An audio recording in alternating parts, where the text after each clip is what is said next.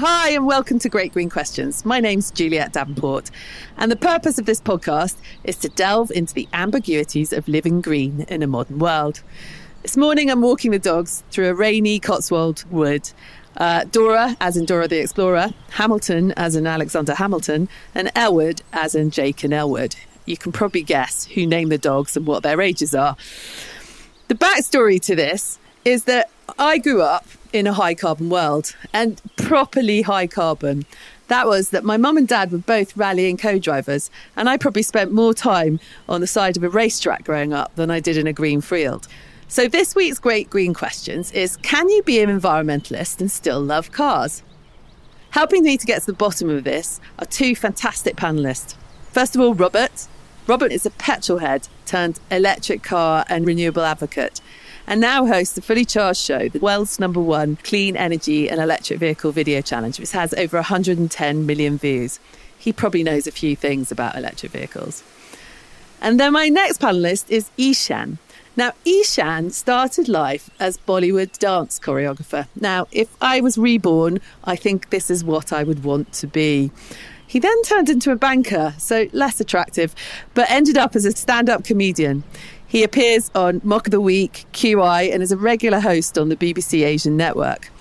He was named the Young Environmentalist of the Year in his childhood, and he calls on comedy as a way of getting through to people and getting them to think and feel differently about important issues. Now, in this podcast, we spend a little bit of time laughing, but we do get into it and we talk about cycling wars and can you overtake the men in Lycra, but without feeling guilty? Whether buying a new EV is better than running an old diesel car into the ground? Or do we even need to own a car in the future? We also get into the, the, environmental issues around electric vehicles, like the subject of cobalt. And do we risk solving one environmental problem and creating another? I think we had quite a lot of fun. I learned a lot, I know, but I hope you enjoy listening to it today. Anyway, enough from me and over to today's show.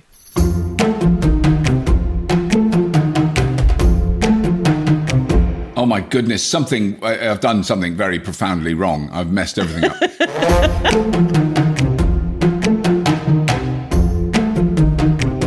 Can you see anybody, Robert? I can see you and me. That's all. Okay. Now. Can't see me. No, I can't see you. You just disappeared. But I hadn't touched anything when you disappeared. I didn't make. Mm. I can hear him. So if that's all. ah, there you are. There you oh, are. You okay, there's a bit of a delay. Fine. Okay, let's go then. Right. So, hi everybody, and welcome to Great Green Questions. A lot of people can feel really guilty about not being the perfect environmentalist. I know I definitely do. Do we have to give up flying to fight the big fight? Is being vegan the only way to save the planet? And are bananas really bad? So I'm going to kick off with my environmental confession. I am an environmentalist, but I grew up with a father who was a rally driver. And I grew up loving fast cars. I think my father put me on a tractor when I was seven. And ever since then, I've been in a love affair. So, my big question for this week is can I be an environmentalist and still love cars? So, I have a fantastic panel to help me discuss this issue today. Can my panel introduce yourselves? Hi everyone, my name is Eshaan Akbar. I'm a stand up comedian, a writer, and a broadcaster, but I think I'm most well known on the streets as the Young Environmentalist of the Year runner up 1997. And I would describe my relationship with cars as something that has really badly impacted my credit rating. That's great. Hello, my name is Robert Llewellyn. I am sort of a really bad actor, a com- comedy performer, and obsessive uh, fanatic about engineering and science communication. And I make a series called Fully Charged about the future of electric vehicles and uh, the energy transition. And I would describe my relationship with cars as very deeply conflicted. So, Eshaan, dancing banker comedian that's what that's what my brief on you was, and I have to say, so I'm so pleased to meet you. It's brilliant. You're sitting there with your yellow background, looking very happy. I I shared with you my confession. So yeah. so what's yours?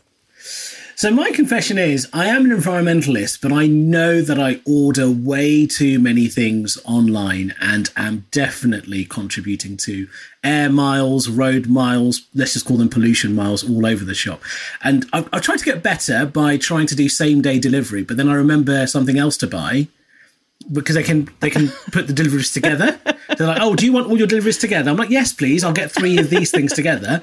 Do the order. I'm like, "Actually, I really need a thimble. Let's just order that now."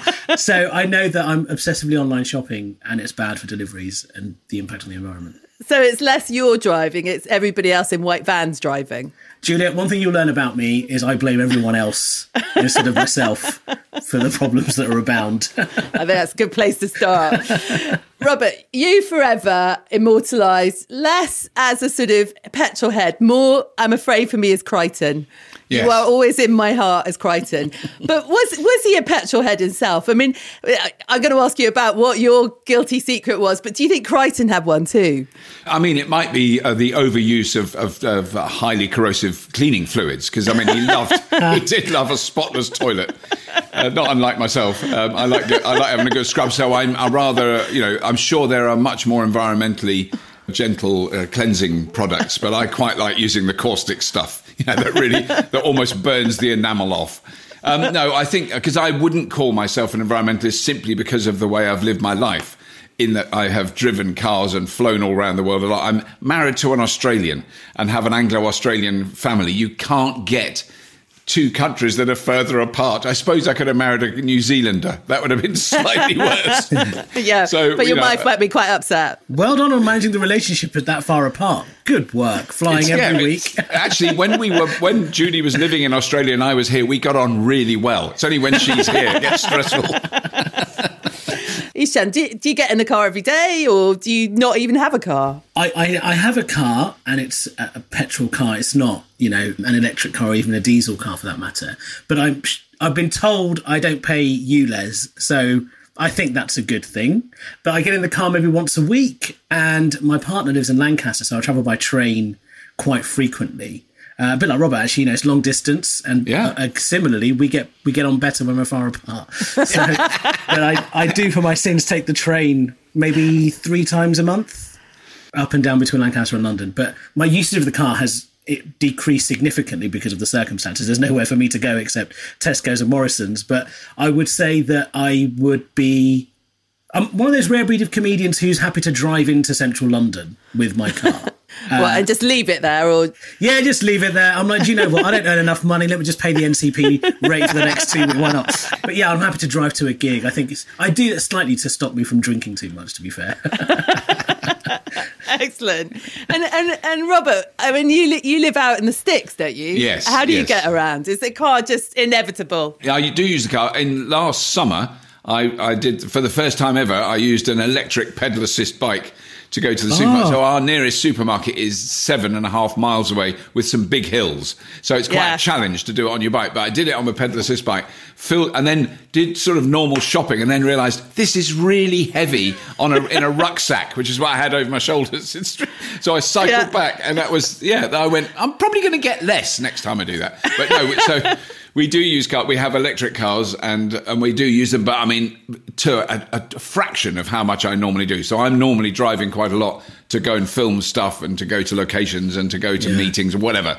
And and that's completely stopped. So our our annual mileage has dropped by eighty percent, I would think. So it's really literally just going up the road to the shops is all I ever do in the cars. Yeah. And and, and Eshaan, would you? What about an electric bike for you then? Is that is that an option or? An electric bike. I've got a question about the electric bike. So you know, Yeah. okay, Yeah. this is going to sound really stupid, and you can laugh at me. It's fine.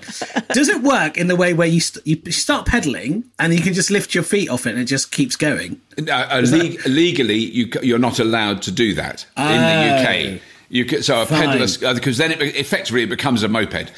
That said, Fine. that said, there's an awful lot of electric bikes that require the smallest of sop- software upgrades and a tiny little thumb throttle, and you you can do it. Well, what it what it tends to be is. Like if you get a little electric moped that is, and you have to wear a helmet and it has to have a number plate and all that, Gotcha. that will go 50, 60 miles because it's got a much bigger battery. On a, on a pedal assist bike, you can wipe out the battery in 10, 15 miles because if you don't pedal, if you pedal, you've got like 50 or 60 miles range because it's Yeah. helping you. It's not, it's not driving you all the way. So it is, uh, I mean, I have two different electric bikes and one of them does allow me to override the software. So it's technically illegal. It only goes up to 15 miles an hour flat out. So it's not that fast. Hopefully, you've gathered my unwavering commitment to doing as little exercise as possible in life. From that, I I bought a, a bike once, uh, and this was basically I I got a short term job at the Guardian. and I wanted to fit in, so I got myself a folding bike, one of these Brompton things. Yeah. And I thought, right, I, you know, I'm going to wear red trousers, ride by Brompton. It's going to be idyllic, brilliant. I nearly got run over at the Old Street roundabout, and I thought, right, I can't do this. yeah. Let me go on Regent's uh, on the Regent's Canal path. That was even worse. There were joggers, there were couples, there were babies, there were dogs, and I just thought cycling is just not for me. Yeah, I can't do It's- it. It is, it is terrifying. I mean, I've cycled in London for many years when I lived there, and you know, I was survived, which is miraculous. But it's so. I mean, the bits where they have put in cycle lanes, like the embankment, Yes. is, is just transformative. I mean, it's just so nice to cycle along there because you Yeah. hear a truck. That's on the road. You're not worried that it's actually going to crush you any second because it's right behind you. yeah. You know, so I've got in. I've the first time in my life been in bike jams rather than traffic jams. You know, we get up to Westminster Bridge. There was like 250 bikes in front of me, and I go, "Oh God, no, nowhere to Yeah, wait." what's And- going on here? Yeah, yeah, there was so many bikes, but I absolutely understand going round the Old Street roundabout on a bike is challenging. Yeah, impossible. but the best, I think, the best thing about them is I have an electric bike, and it, I live in a hilly bit, so it flattens all the hills. Yeah. But the best thing is going past all the other cyclists as you go up the hill on your electric Yeah. bike So you and can- accelerating. I feel guilty. I can't do that. I will Oh, stall. I will stall and go slower. So I don't do it. Never feel guilty about the men in lycra. There is, Ever. yeah. It, I think there's a there's a cut off point. I think a man can wear lycra up to the ripe old age of 22, and after Yeah. that, it's just an offence to the eye. When you say 22, do you mean age or stone? 22 age and, and very few stone. But yes, no one needs to see that. It's, the- it's the cru- someone described lycra to me once as the cruelest cloth, which I think is a very good description. Yeah, too true, too true. And, uh, and I mean, we've talked about electric bikes versus normal bikes. What, what about electric vehicles versus diesel or petrol cars, or as I now call them, fossil cars? I quite like yeah, that idea. that's good. Fossil, yeah, fossil cars. cars. Yeah.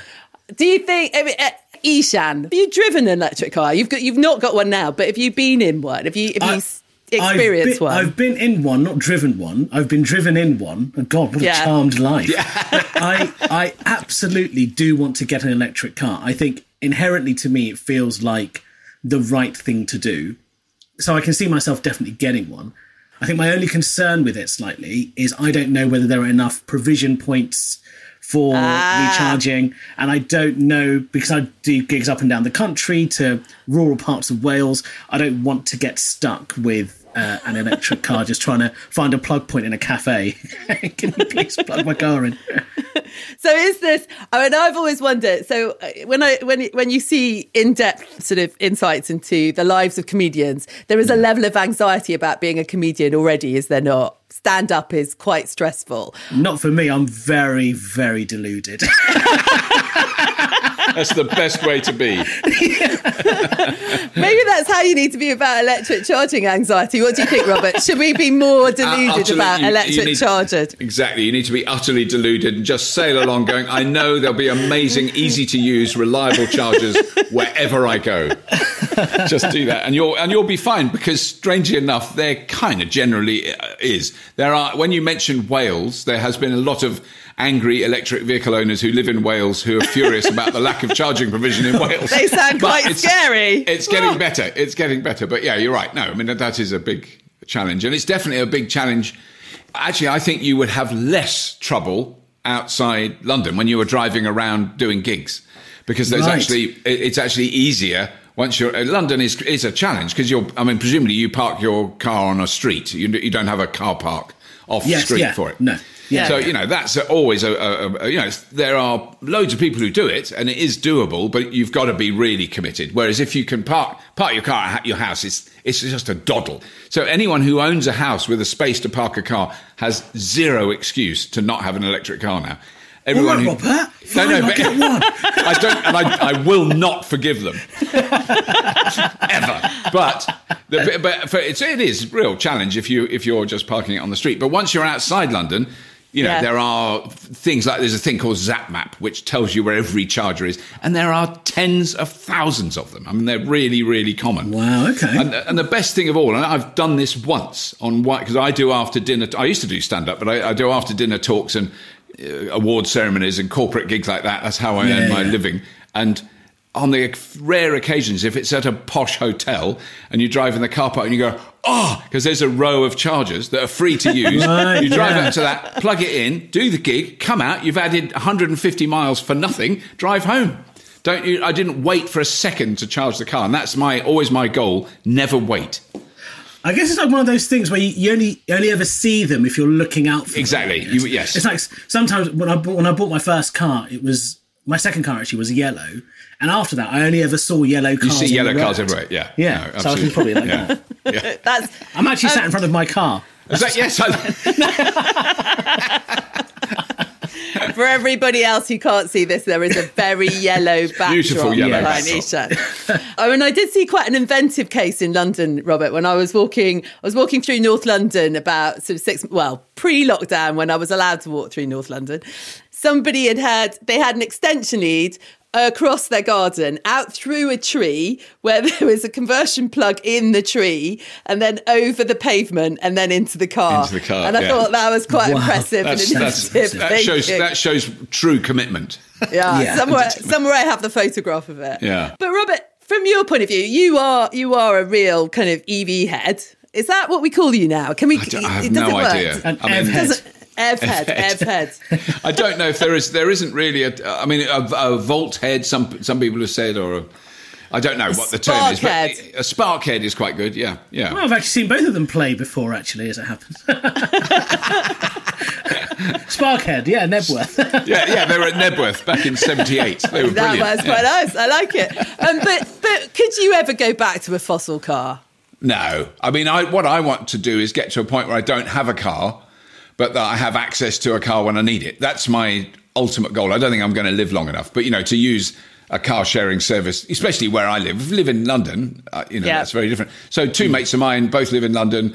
Uh, my age, well-off people. They're not poor. They they don't own cars because where do you park them? And they use you know Zipcar, I think, and they've used the electric Zipcars. They've been out yeah. here in them because uh, they know they can charge it when they're here, so they can get back home. You know, so you know, so I would. I, that's my dream is to not own a car really, in a way. But certainly now, I would never, I just wouldn't dream. I drove a combustion car in Italy on holiday about three years ago, and I and it was weird because I haven't driven one for so long. I kept yeah. stalling because it was manual. I had to do the clutch yeah. thing, and I kept going. When it came to the uh, like a junction, it would go because I didn't put the clutch in, and I oh clutch, oh my god, you know. And really. you were stroking the dashboard instead of a navigation screen. Just people were thinking, what's this guy doing? I was trying to expand the speedometer. It doesn't. It didn't move. It just stayed the same.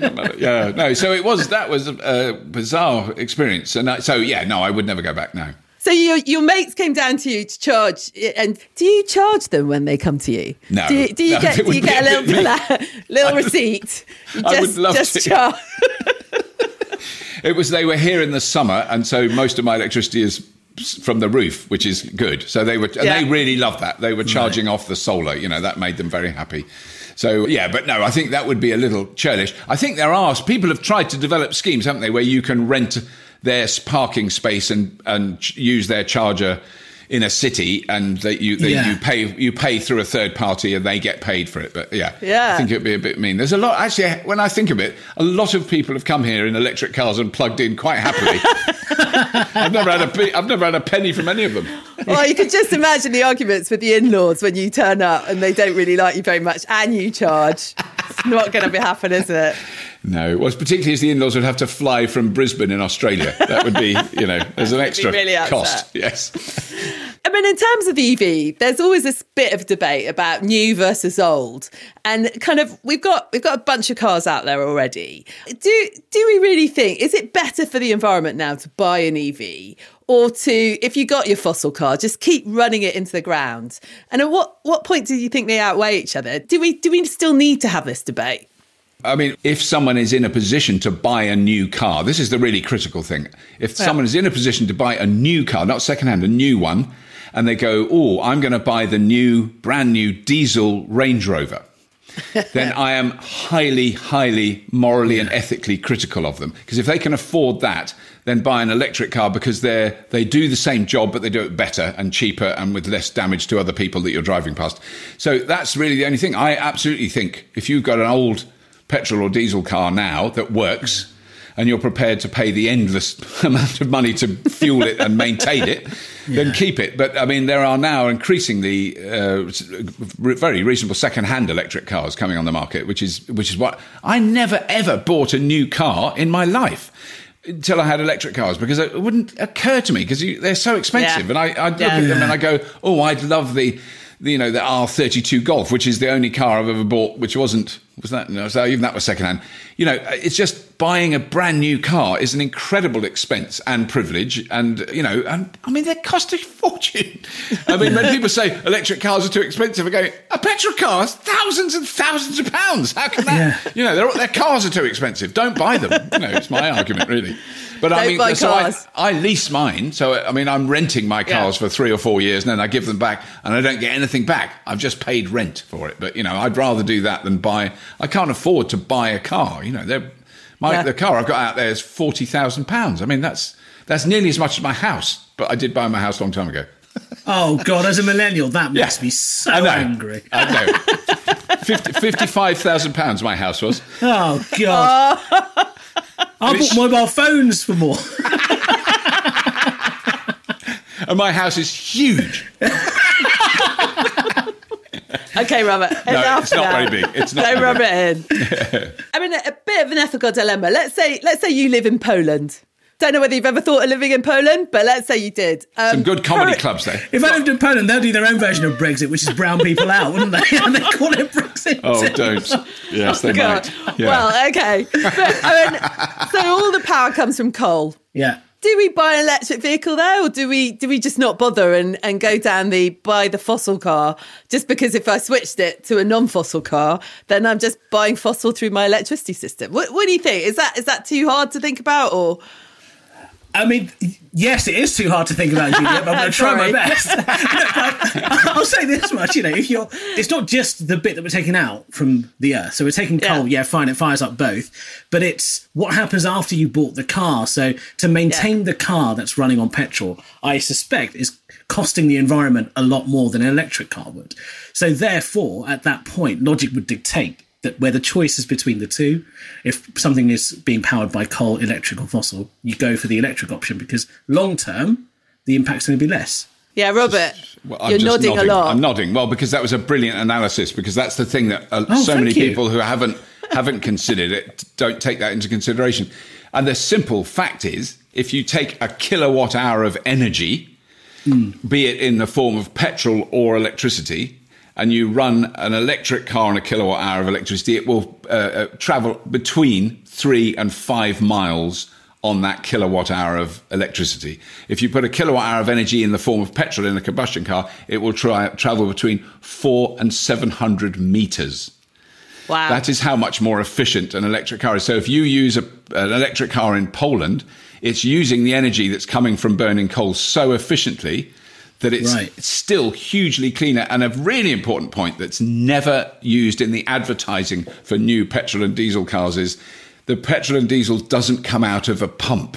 It existed before you got to the garage where you fill it up. Yes, and the yeah. journey it went on from the ground in Saudi Arabia, the North Sea outside Norway, or the Russian steppes, which is where we get all our oil and gas from, is has a profound environmental impact and an energy impact. We use electricity to refine petrol and diesel.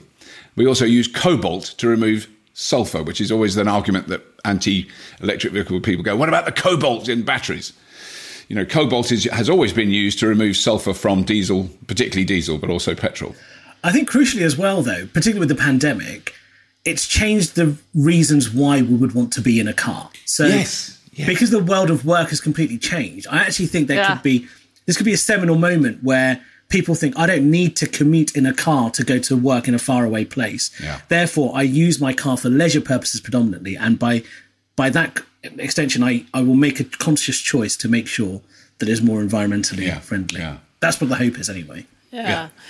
And Robert, you just touched on something there that that is really interesting. We do get this question a lot. So, more than 60% of cobalt, which is a key component of electric car batteries, comes from the Democratic Republic of Congo. Yeah. Country frequently criticized for child labor, modern slavery, and criminal practices. I mean, is there a danger that we switch solving one problem by creating EV, creating another social and environmental problem? What, what do we do with that? Without question, there is a danger, and I mean uh, the important. I think a very important point is that the, the the next generation of batteries that are already being commercially produced don't have cobalt at all, so they don't use any. A small battery, so batteries in your phone, your laptop, your uh, tablet, all require cobalt when they're at that scale to make them safe. So quite a large percentage of the battery in a small electronic device is cobalt. So that is much much harder to solve when you're building a big battery pack it's actually proven to be quite easy to reduce cobalt so the, the What do fact they I- use instead of cobalt? Cobalt is only used as a safety thing so if, to stop Right. a, a battery overheating and that the complexities of battery chemistry i'm not going to attempt this is only you know when people have explained it to me and i'm sitting there going Ugh, right. and I'm trying to absorb, and then and then five seconds later, if they said, "Can you repeat what I just told you?" and I have Yeah. understood it, I go, I, "The but." Uh, Yeah. no, it's very hard. Anode. I can say anode and cathode. Yeah, no, I got banned from taking my electric bike on a train the other day because apparently, Oh, it because can of the explode. instability. Yes, not if unlikely. It's unbelievable. That that thing is such brilliant piece of fud, isn't it? Because if you took Yes. a petrol little moped on. Yeah. With a petrol tank, that's incredibly explosive, dangerous liquid that is also toxic to breathe. But that's fine. Yeah. When did it? Yes. When? Oh, anyway, yeah. But so the but you're absolutely right, and I mean, I think that it is a really good thing that that story exploded about children uh, digging up cobalt in the Democratic Yeah. Republic of the Congo because it it reminded everyone to think, oh, hang on, how do we do this? There's also like enormous amounts of investment and moves to do deep sea mining for I've got some here so metal nodules that exist on the floor of the Pacific four or five thousand meters below the surface of the thing and there's a huge debate going on because this is the most concentrated materials that we need for all the modern electronics we use. So you you pick up a lump of stuff and you would use 100% of it. There's no waste material. It's copper, manganese, iron, uh, you know, all the things that we would need All in these good things. And they've been, they've been down there 40 million years, you know, 100 million I years. God find things like this amazing that people can find stuff Yeah. at the bottom of the sea. I felt like I've lost my glasses for half an hour and they're on my face. Yes, exactly. And I'm meant to be the future of society. This is not going to end well. but the danger is you finding your glasses on your face relatively benign experience for you and the rest of the world there's not a lot of Yes. energy lost there but then Yes. it's scraping the seabed you know, Yes, so there's all those so we've got to be aware of all those things but i think that here's the, the really critical thing is and i was so pleased when we managed to do this we filmed in a battery recycling plant in germany that is Yeah. basically it's it's a huge uh, facility and it's basically 90% dormant at the moment because all the batteries that we were told would be thrown away after a year by Jeremy Clarkson are still working. So they're waiting Yeah. for the first generation of bat- but they can recycle 94% of the materials in a battery pack. Wow. Which is Yeah. Wow. what was great was the engineer, German engineer that was interviewed he, he, when he said we can do 94% and they go, oh, that's amazing. No, they are very disappointed. Yeah, of course. And you go, what? We, we, were, we are aiming for 96%. So it is a great problem. We are still working. Sounds like my dad. But that, but what I always want to say is, show me a liter of diesel that's been recycled after use. Yeah. Just, Yeah. just Yeah. once, you know, because that's the that's the big difference. And that one of the mining people I spoke to, and this is my favourite quote from a mining engineer. By twenty, he's Australian. By twenty fifty, we've got to stop digging shit up. Which I thought was Yes. a really good. You know, we Yes. have to create a circular economy that we use that stuff. It lasts for 25 years. We melt it down. We turn it into something else. We use it again. We've got to, you know, to live on the planet. We've got to. We haven't got enough. Yeah. And, and Eshaan, I mean, the, the cobalt example is just kind of one of many where where we kind of see sometimes a, a global inequality about how we solve some of these big environmental questions. I mean, is are there any other examples? And do you think we can get our heads around how we might start to be more inclusive about how we solve environmental problems? This is a very good question, actually, because so for for listeners who don't know, I'm of a British Asian persuasion. Persuasion. Sorry, I just, that just hit me now. I don't know what. It's such a made good term. You're not, you're not actually a British Asian. You're just of the persuasion. of the persuasion. anyway, right, back to it. But so, unbeknownst to me, I grew up in a household that was incredibly environmentally aware, but they didn't know they were doing it because Yeah. they weren't versed with the language. So, Yeah. particularly, you know, my mom's from Bangladesh, my dad's from Pakistan. Bangladesh, as we know, is a place of real environmental interest for the world anyway. Yeah. But you know, in terms of reusing things, recycling things, making sure we get the most out of everything we've got, uh, however little you have. And I feel like a lot of the conversations, whether it's electric cars, you know, my dad, he comes from an environment where you buy a car because it shows progress and it shows Yeah. that you are succeeding in your life. And for him to be able to get to a point where actually not owning a car is you saying that you're thinking about the world around you is a huge leap. So for my dad's generation, it's going to be much hard. You know, Robert was saying earlier, some of his friends don't want to own it. I don't want to own a car. I want to get to a point, especially if I live in London, I can get around where I need to get to and do click and collect or get deliveries, whatever. When I told my dad I don't want to buy a car, he just said, Well, why did I work so hard then? you have no ambition. I'm like, no, no, my ambition is something different. So Yeah. I think in terms of in- inclusive conversations, we have to be aware of where, when I say where people are coming from, where their mindset about the environment is coming from. Yeah. And and I don't know if that conversation necessarily happens so much. It'd be nice to see that take place a bit more. No, I agree. I mean, I think I think we need to we need to prompt it quite often because I think there's a lot of technical discussion. But I mean, scrap heap challenge, perfect example Yeah. of reusing. I mean, Robert, can we bring scrap heap challenge back? I love scrap heap. There is there is uh, quite advanced, uh, of course, it, everything held up. So, if- like we were meant to ask you, quite advanced development to do a pilot episode, admittedly, of a show called Zap Heap Challenge, which is using the electronics from crashed electric cars, of which there's an ample supply from Norway because there's so many electric cars there. And as our, our Dutch friend that we and were there's working with, Norwegians. yeah, there's Norwegians. And as a lovely Dutch guy we're working with who does recycling batteries and builds things Yeah. with them, he said, I love Norway. It's a very slippery country. Because every winter, there's 250 people smash their massively expensive Teslas into a pine tree and they wreck them. And then they, they can extract them. So the batteries and the motors and the control systems incredibly well protected in those cars. So unless it's like 100 miles an hour into a concrete pillar, you can reuse the, the, the even if the car's written off, you can reuse that. So he's got literally, I don't even know if it's hundreds of tons, but a massive warehouse full of battery packs from Teslas that he's reusing in boats and ships and cars and all sorts of things. Amazing. So we would do that, try and do that to, to build something that wasn't a car out of Yeah. the, the motors and the, you know, they're incredibly uh, powerful. His speedboat he's made, beautiful converted uh, 1950s wooden speedboat that is so much faster than the original one with a big petrol engine in it, and it's very quiet. And, the, And quiet as well. Yeah. Think of all those wildlife. it's Must very quiet it. until it, until we went into the open water where there's a speed limit of five kilometers an hour or five knots, and he's, he was just a little bit illegal, and he just opened it up. And when it opens up, you suddenly feel the power of this thing because it is it's actually a Tesla Model S ludicrous motor in it, which can accelerate a car at unimaginable speed. So he just went, and it went up on the you know, so the bow was right out of the water, and know, Do you of you get worried that because obviously they're going to reuse these electric parts to make more electric stuff? I mean, well, you're welcome for the technical description. there. Yeah. Do you ever get worried that we'll get to a stage where you know those classic jobs that people had that that are a bit more manual and the hands are used and things, they're all going to disappear? Do you think we're going Yeah. to see a society shift? Because I read a National Geographic article which said that babies are losing uh, grip because they tend to swipe a lot more, Yeah. so their muscles are developing differently. and they're not Do you think picking we're up gonna s- things. Yeah, yeah.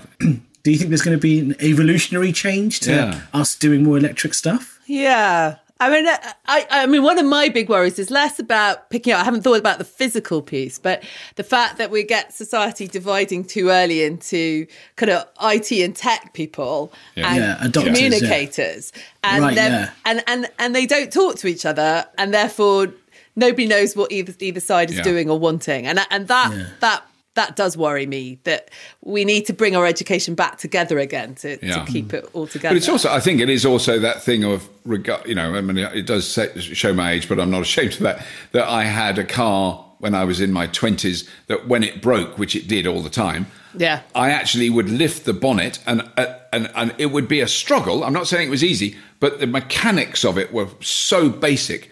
There's a bolt there. You've got to undo that, Yeah. and you take Yeah. that bit off, and that you replace this bit here, and you then you put that back, and you do that. Now I look under a car, under a bonnet of any car. It's not just electric cars, and there's a big plastic thing that says Honda or whatever it is. Yeah, yeah, yeah. And I, well, uh, you know, where's the spark? Uh, well, you know, think of like changing spark plugs in a modern car. I would have a clue.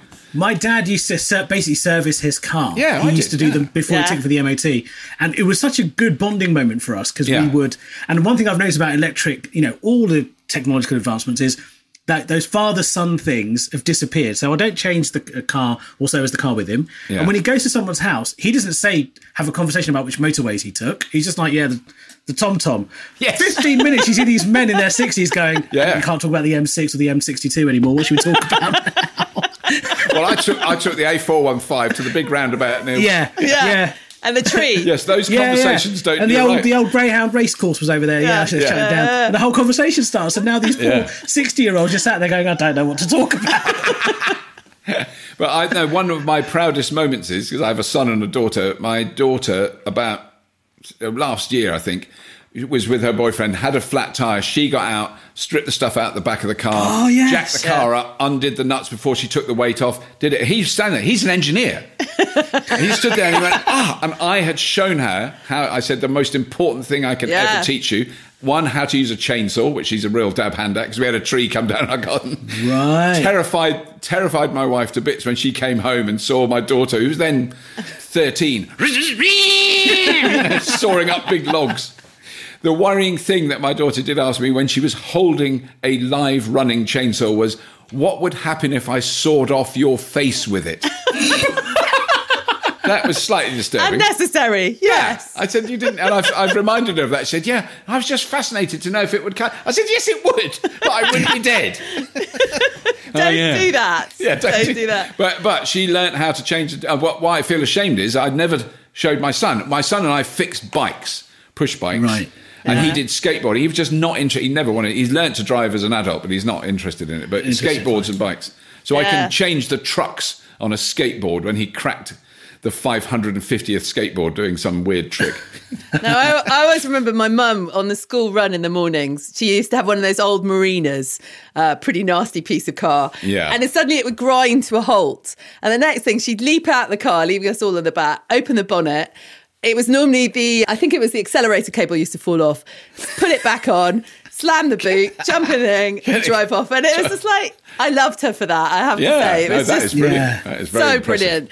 But yeah, I think changing wheels is all we can really do on the modern It ones. is. It's about it. That's all you can do. Yeah. I think you can. I mean, one of the the questions that we're dealing with at the moment because there's su- there's such a movement of converting classic cars to electric drive. You know, we I've recently driven Yeah, I a wanna that. 1980s Ferrari that that goes further, faster. And is quieter than it than it did when it was. You know, it goes further Yeah. on a charge than it did on a tank of, uh, of petrol. You know, but there's a lot of hostility about that because obviously some people are very passionate about classic cars and their actual engines, and I think they should keep them. You know, I want, I want if I if I make it to live for another 20, 30 years, which is you know debatable, that there are some beautiful old Jaguars and Ferraris and with their original engines that still go vroom, and loads of smoke comes out that's toxic, but it won't matter because ninety five percent of all the other vehicles on the road are electric. You know, I'm just giggling to myself at the thought of in the future someone taking their son or daughter to Formula One, and the only bit they normally used to enjoy, which is the vroom, Yeah. that doesn't happen because it's just silent cars going. Yeah. and because as a card comp, yeah, it has. You missed it because it's. It is. It's a. Uh, there is. Well, there is Formula E already, and if you stand next to the track of Formula E, so they look like Formula One cars to the uninitiated. Right. They go very How fast. fast they're they go? Oh, I don't know, 180 miles an hour. I mean, they're fast. You Wow. know, they're they're, they're Wow. like they're single seat racing cars with with, you know. But what you hear, especially if they've hit each other, the, the two things you hear is one is the tires. Yeah. And, and the, you do hear a noise from the gearing and the and the motors. There's a whine, but it's nothing like as loud as a Formula One car. But you hear the tyres on the corners; they screech a bit. But if they've okay. tapped each other in a race, and there's a bit of bodywork hanging off, you would never hear that in a in a Formula One race or No, any other car. no. But in this, you hear, and it sounds like a kid that's dragging an empty plastic toy box behind their bike. It's this weird hollow plastic. It must also be for the night, a nightmare for the Formula One driver. He hears the parking sensors going off in the car every time a car comes nearby. going, oh, shut up, turn it off, I'm driving.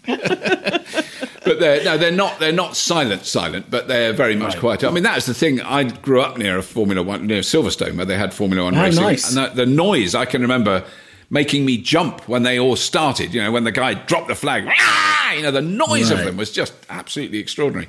And in a way, that's you know, if we removed all petrol cars off the road except for racing cars and classic sports cars, Yeah. The environmental damage that one, you know, a f- hundred Ferraris does is nothing in comparison with a current day traffic jam on the M25. It's just like, it's- Right, yeah. you know. So, some positives and negatives. I mean, uh, just to round off things, I have to ask you one final question and put you on the spot. So, you got 20 seconds to answer. Can you still be an environmentalist and love cars? Great, I do my best work in 20 seconds. Ask my girlfriend. Right. I think you absolutely can because you can love cars because cars make up one facet of what it means to be an environmentalist. And if you make, I think you're able to make active, environmentally friendly decisions with the car you choose to drive and the way you choose to drive it. So, yeah, I think you can absolutely love cars. I think the kind of cars you love will be different, but I think you can absolutely love cars and be an environmentalist. Oh, I love that answer. I'm going to nick that answer. Robert, Robert, Yes. what about you? Yes, I honestly think you can, and I think when you're going to take part in a journey, you go, "How will I? How far is the journey? What? How can I get there?" You start with walking, then you go cycling, then you go public transport, then you go trains, then you go. It's raining, it's cold, it's miserable. I'm going to go in an electric car. Spot on as well. That's amazing, guys. Thank you so much for being the most amazing panel for the first in this series. And goodbye. Goodbye.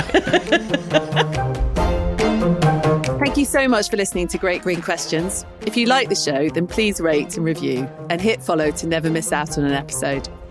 If you have a great green question of your own that you would like us to answer, please feel free to get in touch with me on Twitter at DavenportJulia or Insta at davenport.julia. Thank you very much for listening. See you next week.